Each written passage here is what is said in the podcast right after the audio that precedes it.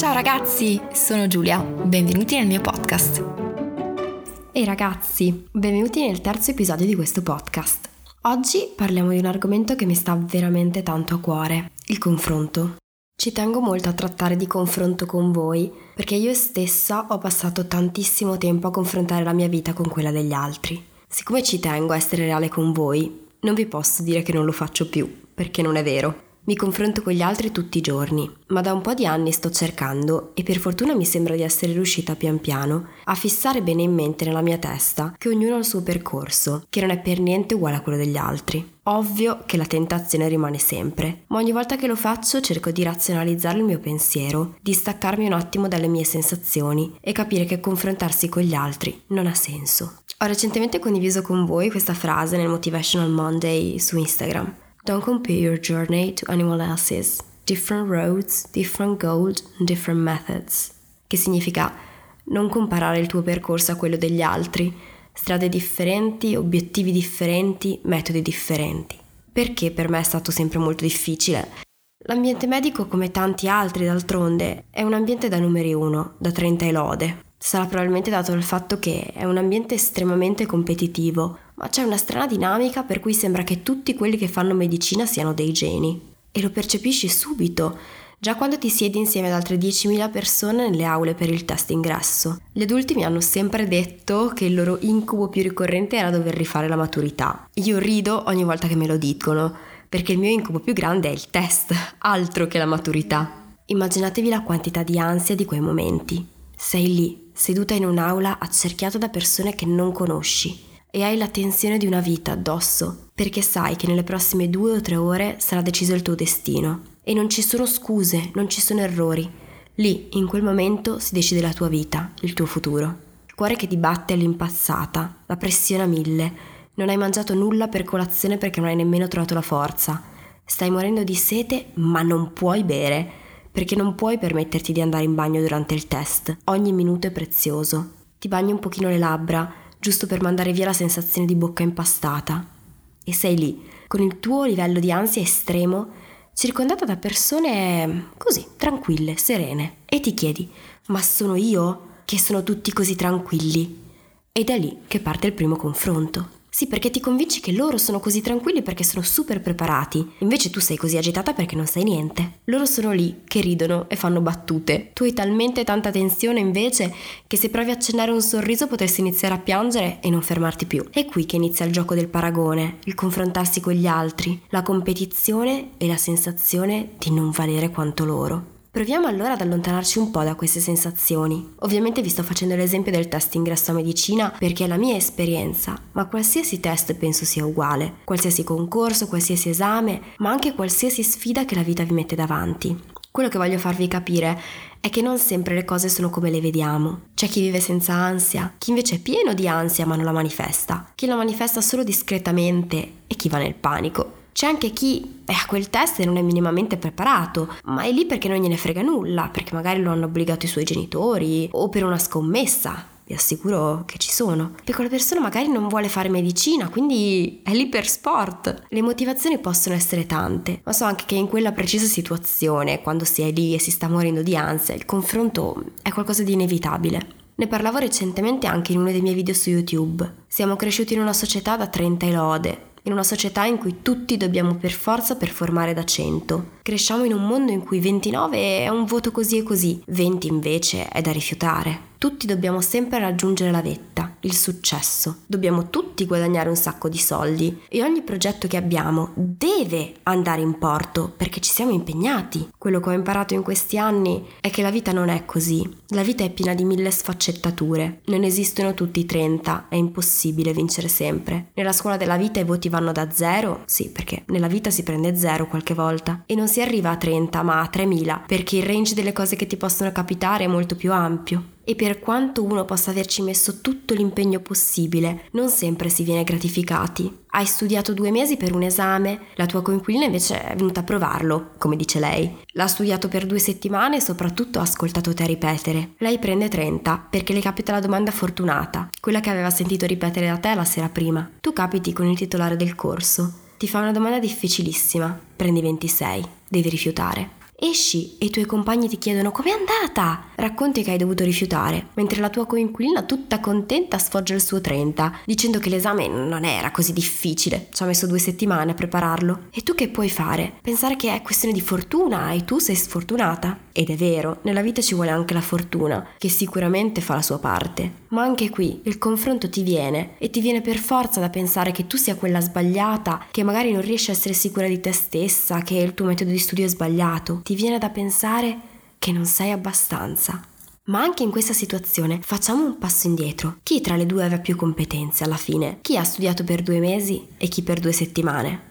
Io credo nell'educazione italiana, credo che sicuramente dia completezza, però tante volte mi sono chiesta se veramente il suo metodo sia oggettivo. Non possiamo pensare che un orale o anche una domanda aperta vengano corrette e giudicate in maniera completamente oggettiva, perché chi corregge questi compiti sono persone. I quiz a crocette invece, quelli non possiamo dire che non siano oggettivi, perché non esiste nulla di più oggettivo, ma credo che anche quelli non siano perfettamente adatti a giudicare una persona nella sua interezza. Se poi prendete un italiano che è sempre solo stato abituato ad esporre oralmente gli esami, a fare grandi collegamenti, grandi pensieri, quando gli date in mano un compito a crocette va nel panico, perché non è stato abituato, non sa come si ragiona di fronte alle crocette. Poi ovvio, c'è anche chi è molto portato per le crocette, ma anche qui vedete, siamo persone diverse tutti e abbiamo tutti lati forti e lati deboli. Il punto è che esistono milioni di modi per giudicare il vostro studio e le vostre conoscenze. Eppure credetemi quando vi dico che non esiste nemmeno uno che riesca veramente a essere oggettivo. E questo mi serve per farvi capire che tante volte non ha senso confrontarsi con gli altri sull'esito di un esame, di un concorso, di un progetto, perché ognuno rende diversamente in base al modo in cui viene giudicato.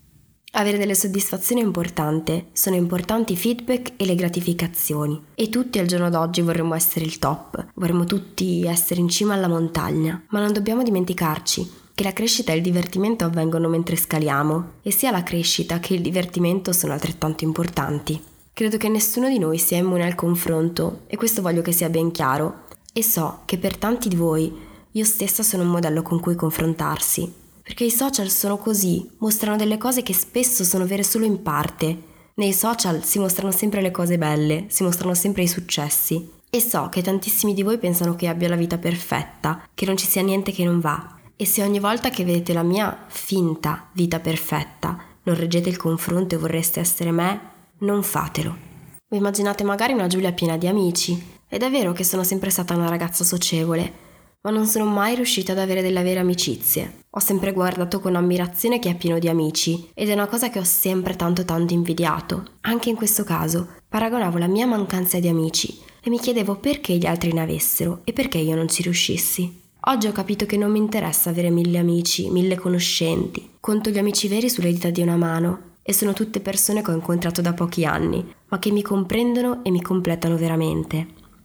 Ho ricevuto anche tanti commenti riguardanti la mia relazione, come vorrei un ragazzo come Giammi, siete la coppia perfetta e sicuramente da fuori vi sembrerà la relazione perfetta la nostra. Beh, non lo è, non siamo di plastica, litighiamo e abbiamo i nostri problemi e finora siamo sempre riusciti ad affrontarli. Ma la nostra è una relazione normale. Giammi non è un principe che viene a prendermi sul cavallo bianco. È un ragazzo in carne ed ossa che tante volte mi fa sclerare. Litighiamo, e come se litighiamo ma facciamo pace. Quello che sono sicura succede anche nelle vostre relazioni. Non è tutto rose e fiori, perché quello che vedete sui social non è la vita vera. La vita che vedete vi sembra perfetta, non lo è. Abbiamo tutti delle sofferenze, abbiamo tutti degli obiettivi che non riusciamo a raggiungere, nonostante gli sforzi che facciamo. Abbiamo tutti dei sogni nel cassetto che forse mai riusciremo a realizzare. Ci sentiamo tutti frustrati qualche volta. Ci sentiamo tutti tristi, felici, incazzati, nostalgici.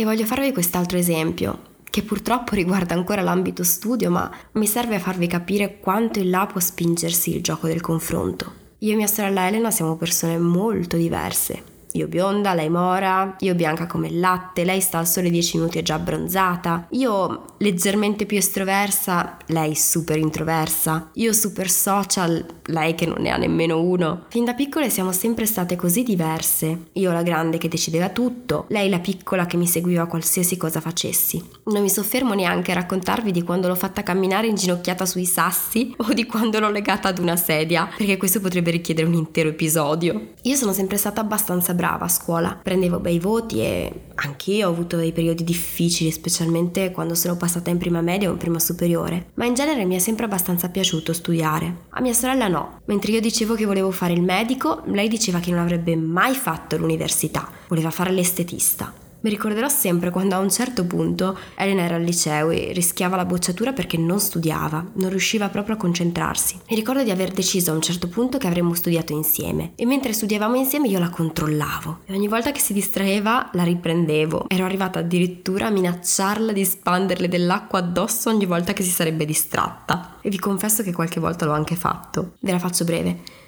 non solo non è stata bocciata, ma finite le superiori ha deciso di iscriversi a giurisprudenza. Fortuna che non voleva fare l'università. Però ha trovato la sua strada, è perfettamente in corso con una media altissima. Questo per farvi capire che non tutti siamo portati per le stesse cose. Probabilmente mia sorella è fatta per studiare giurisprudenza e rende 100% quando lo fa, mentre magari a studiare cose come matematica o fisica aveva più difficoltà. Ma non era questo quello a cui volevo giungere parlandovi di lei. Sicuramente studiare quello che le piace ha aiutato, ma la crescita personale ho visto in lei in questi ultimi dieci anni è stata allucinante. Dalla ragazzina che non riusciva a rimanere concentrata per più di 5 minuti, si è impegnata, ha lavorato sodo e ha stupito tutti quando ha deciso di iscriversi all'università. Ed oggi è una donna che sa bene quello che vuole, che fa gli esami con una faccia tosta che non vi posso nemmeno dire. Vi ho raccontato invece dell'ansia che io prima degli esami? Il mio metodo per scaricarla è farmi un bel pianto prima di andare a sostenere l'esame. Ho sempre pensato che anche per mia sorella sarebbe stato uguale o simile, ma invece no. Sin dal primo esame lei è sempre stata super tranquilla. Io avevo bisogno di chiamare mia mamma per mille rassicurazioni. Lei invece si fa colazione con calma e dico che quasi si dimentica di mettere la sveglia. Io quando finisco l'esame chiamo tutti super gasata per dare la notizia. Lei invece manda un messaggio generico nel gruppo di famiglia.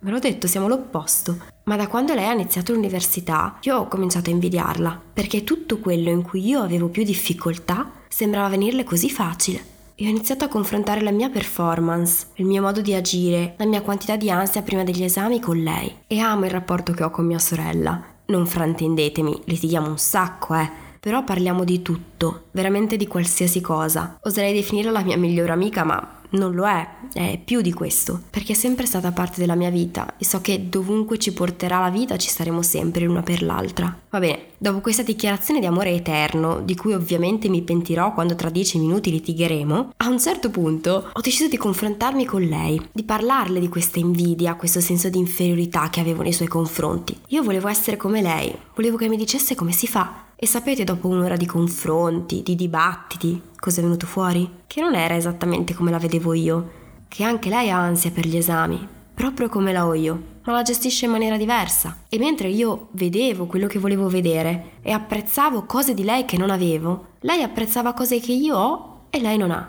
Lei invidiava cose che io sapevo fare e lei no. E per me è stato illuminante arrivare a confrontarmi ed invidiare la mia stessa sorella, ma avere anche la possibilità di una conversazione così veritiera, aperta, pura, mi ha permesso di capire quanto avessi sbagliato fino ad allora. A cosa voglio arrivare con questo discorso? Che il gioco del confronto è pericoloso. Rischiamo di volere qualcosa che non abbiamo e badate bene che ci sarà sempre qualcosa che non abbiamo nella vita. E quando magari lo otteniamo, troveremo qualcos'altro che ci manca. Ma rischiamo di non soffermarci mai su quello che invece abbiamo, su quello che abbiamo raggiunto, su quello che c'è nella nostra vita. Ed è questa l'unica vera cosa importante.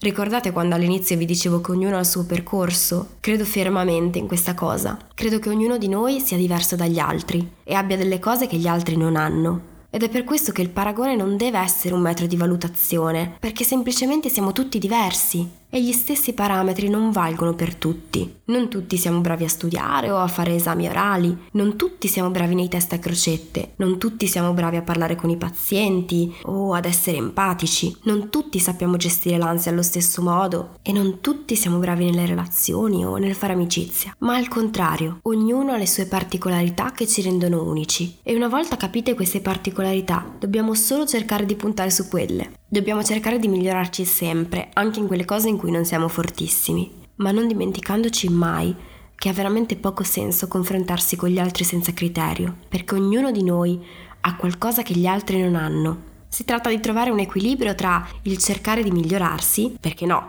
guardando gli altri e facendoci ispirare, ma senza mai dimenticare del valore che abbiamo noi stessi, delle cose in cui siamo forti e delle caratteristiche che ci rendono noi. Perché ognuno di noi è unico, particolare e speciale. E il mondo non sarebbe lo stesso con 7 milioni di persone tutte uguali, non credete? Grazie per essere rimasti a ascoltare l'intero episodio, spero veramente che vi sia stato utile. Se avete voglia di scrivermi la vostra esperienza con il confronto, potete trovarmi in uno dei miei tanti video su YouTube, mi trovate cercando About Giulia, oppure su Instagram, Julie Medicine. Ad ogni episodio c'è qualcuno di voi che spende il suo tempo per scrivermi e non sapete veramente quanto lo apprezzo. Amo leggere i vostri commenti, le vostre storie, le vostre esperienze. Se no, cos'altro c'è di bello in una community? A presto ragazzi e grazie come sempre.